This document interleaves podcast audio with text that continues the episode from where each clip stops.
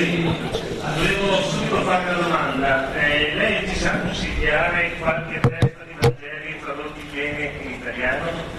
Perché eh, ricordo che nelle dispense che eh, riportano i suoi incontri sul Vangelo di Giovanni, nella prima dispensa lei fa una, eh, che parla proprio del problema della traduzione. Per esempio, a proposito del prologo del Vangelo di Giovanni, lei dice che il testo greco distingue il Dio da un Dio, per esempio. E nella terza serie eh, lei parla tranquillamente che i fratelli di Gesù anticipo, vanno in anticipo a Gerusalemme e lui arriva dopo. Ha controllato nel Vangelo classico, insomma, che tutti noi per abbiamo a casa, questa parola fratelli è tradotta cugini. Quindi se da una parte ci sono problemi di difficoltà rispetto a una lingua antica di traduzione in lingua moderna, in altri casi come quest'ultimo si tratta proprio di, diciamo, insomma, fede, è complessa la cosa perché eh, ci troviamo di fronte a due matrici culturali profondamente diverse. Faccio un esempio, il primo esempio che ha citato lei. Il prologo dice Enarche en ologos kai ologos en ostron theo kai theos en ologos. All'inizio, nell'inizio c'era il Logos, il Logos era presso il Dio e il Logos era un Dio, tradotto letteralmente. Però eh, cosa serve tradurre letteralmente in una lingua italiana che in base a duemila anni cristianesimo, Petrino, così come è stato, ha reinterpretato il concetto di Dio e ha deciso che di Dio ce n'è uno solo. E invece il teologo riserva a Dio Padre, cosiddetto Padre, la dicitura il Dio e poi ci sono tanti altri esseri divini e tutti questi sono un Dio, un altro Dio, un altro Dio, un altro Dio. In altre parole, il testo greco già in partenza, nella prima linea diciamo, no? presuppone un modo di pensare che dice c'è un essere divino supremo, e quello lo chiamiamo il Dio, e poi ci sono, c'è un'infinità di esseri divini che partecipano al divino a livelli diversi. I serafini a un livello più alto che non gli arcangeli, gli angeli, e l'umano, l'uomo, è chiamato a diventare sempre di più divino. Quindi abbiamo un testo che presuppone una molteplicità di dei, di esseri divini, e una, una, un, un, linguaggio italiano intriso di cattolicesimo che permette a uno solo di essere Dio, tutti gli altri non sono Dio. E allora eh, come si fa a fare una traduzione eh, fedele? La lingua non lo consente. O facciamo un cammino, diciamo, di, eh, ulteriore di, di, evoluzione per cui recuperiamo certe cose, dobbiamo riarricchire il linguaggio, oppure non è una traduzione che ci serve, ma una spiegazione. Ci vuole una spiegazione. Bisogna spiegare cosa è successo al concetto di Dio a partire dal Vangelo di Giovanni, dove eh, Dio Padre viene chiamato il Dio o Deos, e poi ci sono, eh, eh il Logos è un Dio, uno degli esseri divini, subito dopo eh, come altezza il Dio Padre, ma insomma c'è una, una, una, vastità, una pluralità di esseri divini e ci troviamo con un cattolicesimo, una, una cosa particolare dell'Italia che si soltanto il cattolicesimo, in Germania c'è cattolicesimo e protestantesimo, quindi ci sono diciamo un po' nel linguaggio, il linguaggio è stato un pochino più aperto proprio dovuto a queste due confessioni diverse. Però in italiano Parlare di dei al plurale vuol dire essere pagani, essere non cristiani. La scienza dello spirito di Steiner riparte, ma proprio eh, uno dei fondamenti della scienza dello spirito Steiner è che a partire dall'umano, dove c'è il fattore di libertà, di creatività libera dello spirito, c'è a gradi diversi una partecipazione al divino divino, essere divino è ogni essere che in qualche modo, a qualche grado, è capace di creare, artisticamente, di creare liberamente, fantasiosamente. L'essenza di Dio qual è? Creatore. Ha creato, crea. Nella misura in cui ci sono spiriti che creano, nella stessa misura sono divini. C'è qualcuno che vuole provare a dirci perché di Dio ci deve essere uno solo? Dell'altro già sono tre, anche nel cristianesimo, Dio Padre, Dio Figlio e Dio Spirito Santo. Quindi Maometto nel Corano, perlomeno Maometto in quanto uomo, accusava il cristianesimo di politeismo, eh, perché diceva voi avete tre dei, siete politeisti. Torniamo al monoteismo assoluto dove c'è soltanto Allah e basta.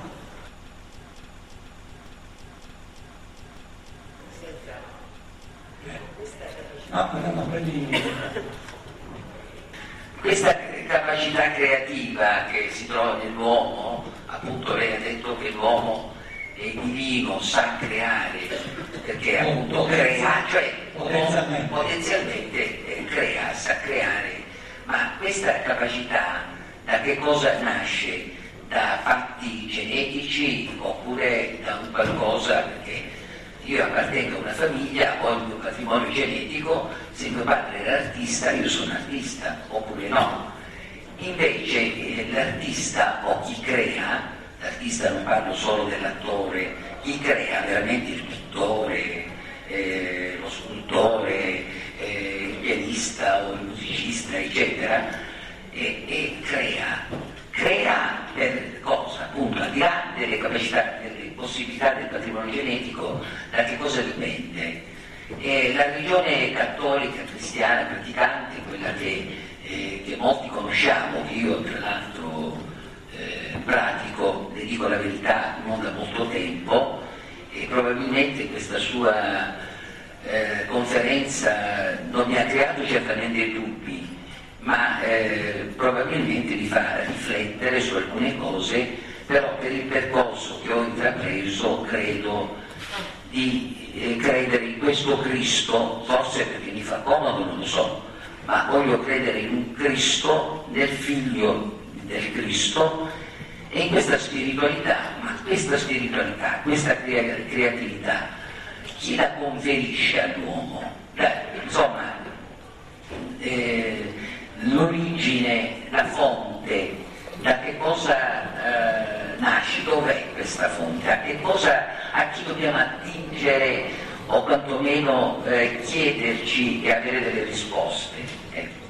Io eh, le dico subito, eh, mi trovo proprio all'inizio di un percorso eh, che nasce, un percorso che nasce da una sofferenza piuttosto profonda e forse ho incontrato eh, appunto perché non conosco altre religioni, ho incontrato quello che è il Cristo, quello che è il Signore. Eh, mi sono accostata al Vangelo, mi affascina molto la lettura del Vangelo, proprio mi affascina, al di là di chi l'ha scritto e al di là se è vero o no, perché anche io ho i miei dubbi e una, la mia fede è molto, eh, diciamo, ancora labile, eh, mi affascina il Vangelo, lo leggo, leggo anche la Bibbia, ho ripeto i miei dubbi, però vorrei capire di più di questo allora Cristo, di, dell'anticristo, di, della creatività dell'uomo, della libertà di cui lei ha parlato in maniera esistente, della spiritualità e di tutto. Eh, guardi, mia, eh, le mie domande saranno banali, però è una curiosità così. Ho espresso comunque complimenti per lei, è la prima volta che assisto alle sue conferenze.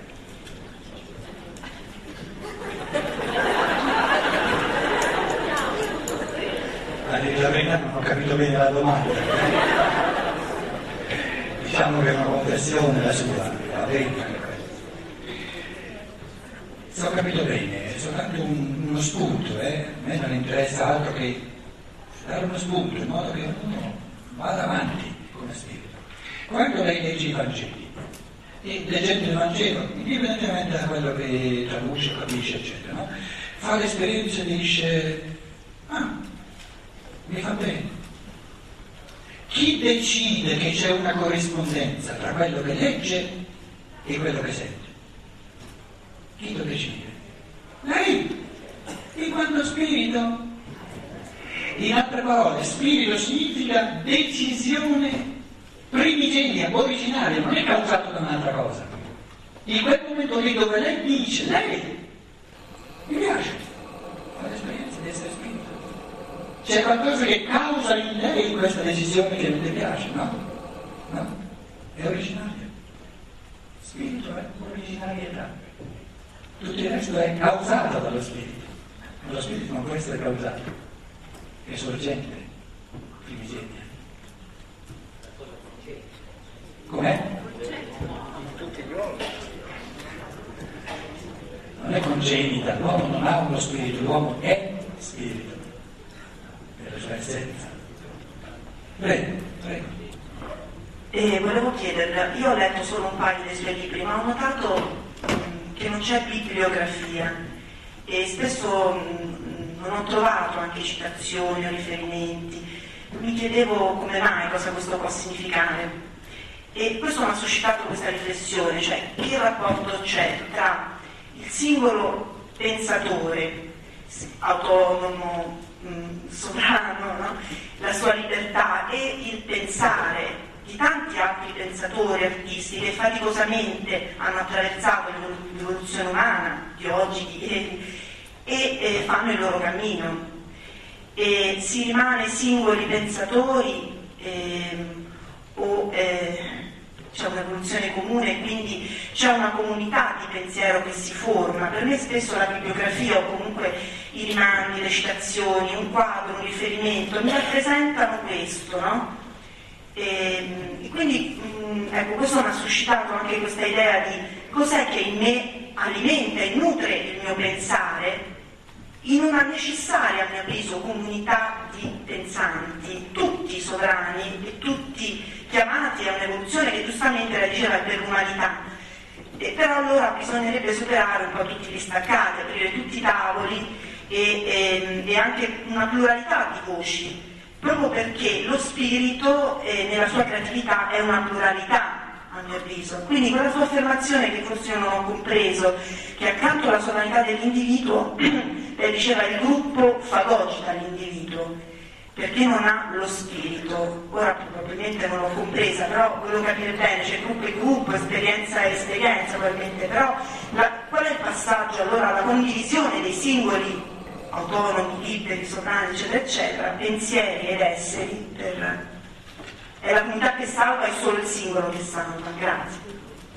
Allora, diciamo che la comunione vera tra gli uomini è soltanto quella che non esclude nessuno, se no non è comunione perfetta. Allora chiediamoci quale tipo di comunione include tutti. Semplice la risposta. È la realtà. La realtà è l'unico tipo di comunione oggettiva, la stessa per tutti, che ci include tutti. Nella misura in cui lo spirito del singolo, pensante del singolo, sa tuffarsi nell'oggettività del reale, si tuffa nella comunione universale. Quindi il pensiero è l'organo della comunione assoluta. Nessuna comunione può essere così assoluta come la comunione del pensiero che si immette in quella comunanza assoluta che è il mondo. Non c'è comunanza più assoluta che ci abbraccia tutti, quanto il mondo, la realtà. Diventare capaci di pensiero significa diventare capaci di oggettività, diventare capaci di comunanza. All'infinito, chi di noi è già afferrato, reso presente alla coscienza, alla coscienza tutti i frammenti, tutte le sfaccettature della realtà. La realtà del mondo è la fratellanza universale. E lo strumento per attingere a questa realtà inesauribile è il pensare. Ma è un pensare che è amore, si incline di amore, perché non si può capire il mondo senza amare. E non lo si può amare senza capirlo, quindi capire e amare è la stessa cosa. La scienza dello spirito di Stein a me piace perché rende la realtà del mondo non soltanto più complessa, quindi meno, meno faciloneria, meno, meno come dire, bambineria, affronta in tutta la sua complessità e nella sua universalità e quindi ti imbarca in un cammino di comunanza con la realtà e con tutti gli uomini che è senza fine. Come diciamo noi italiano che due persone attingono all'oggettivo? Diciamo, siamo d'accordo, ad accordo, d'accordo. Cuore è in comunione col cuore, essere d'accordo. E come si può essere d'accordo? Soltanto col pensiero, tuffandosi nell'oggettivo. Il pensiero, il puro amore al reale, se no non è pensiero. E nel reale siamo fratellati, perché reale è la stessa. Le piante, eh, nella misura in cui ci immergiamo, ci tuffiamo nella loro realtà, la cogliamo lo spessore evolutivo di tutto il mondo vegetale, diventiamo uno fra di noi nell'amore alle piante, nell'amore agli animali, nell'amore alle pietre. Non c'è altra comunanza che l'amore comune. E l'amore comune lo crea il pensiero.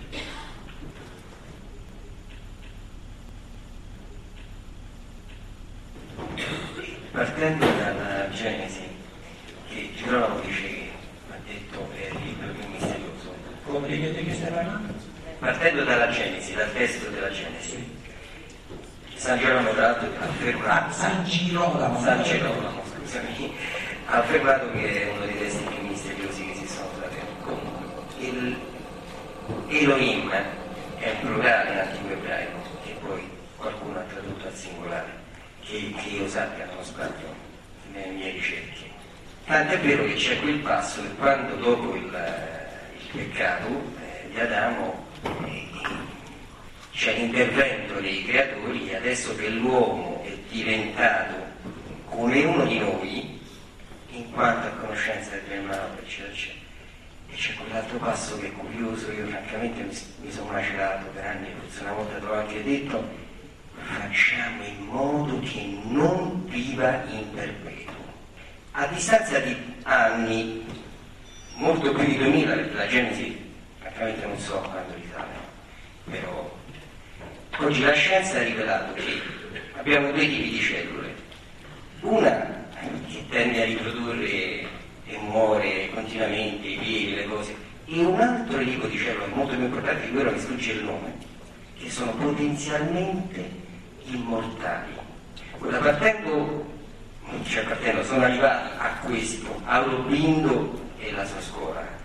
Tu sai che lui ha detto che noi siamo una specie di passaggio ed è probabile, io mi chiedevo, tornando al discorso sul determinismo, se in un'altra fase evolutiva noi, la nostra coscienza sperimenta, arriverà a un punto tale da dominare la materia e quindi anche la vita, da decidere, non dico essere restare immortale, ma potrebbe anche essere questo, ma non è la cosa che forse a quel punto ci interessa di più.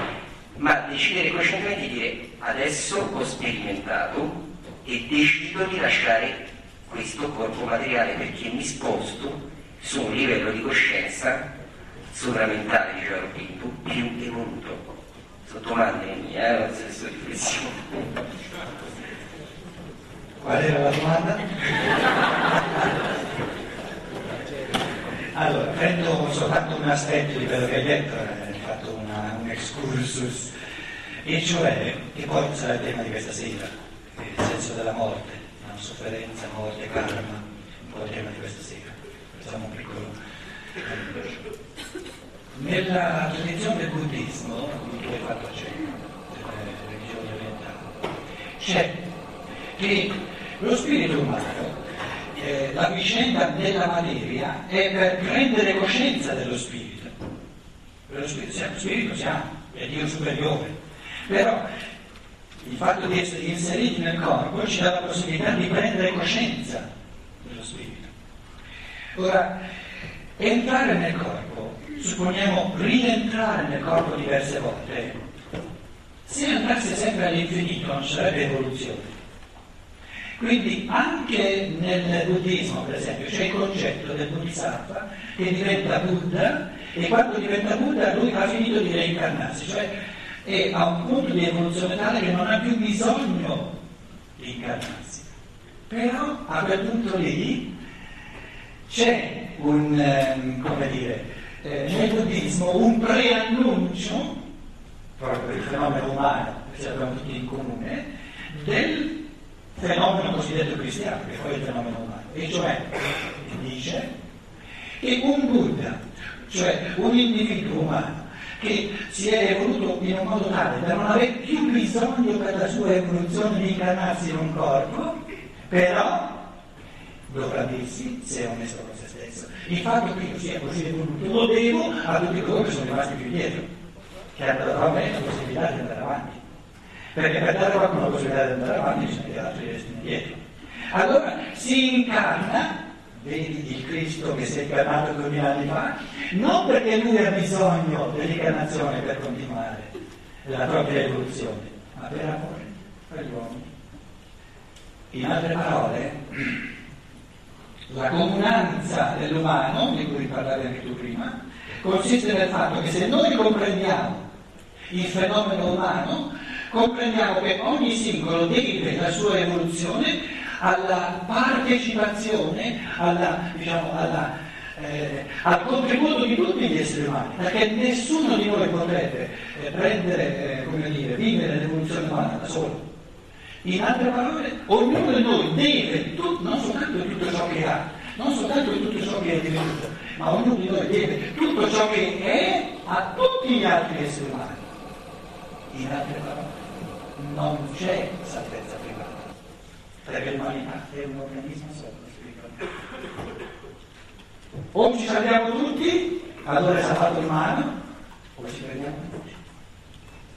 Perciò dicevo questa mattina, coloro che eh, sono morti in questo tremendo maremoto nel, nel, nell'Oriente, quelli che sono morti maggiormente in chiave di recupero proprio, di karma proprio, l'hanno fatto eh, hanno, hanno, hanno, deciso questa morte per, perché appartiene al loro karma. Gli altri l'hanno fatto maggiormente come ricambio di amore per ciò che hanno ricevuto come capacità di amore. Una persona che sa amare di più, che sa addirittura dare la propria vita, non ha bisogno lui, ma per gli altri, da chi ha ricevuto questa capacità di amore? Da tutta l'umanità. E quindi ci saranno 20 persone che sono morte a livello di sovracoscienza, a livello del Dio superiore, con la decisione di morire per ricambiare nei confronti di tutti gli esseri umani le forze di amore ricevute al punto tale da essere capaci di dare la propria vita all'umanità.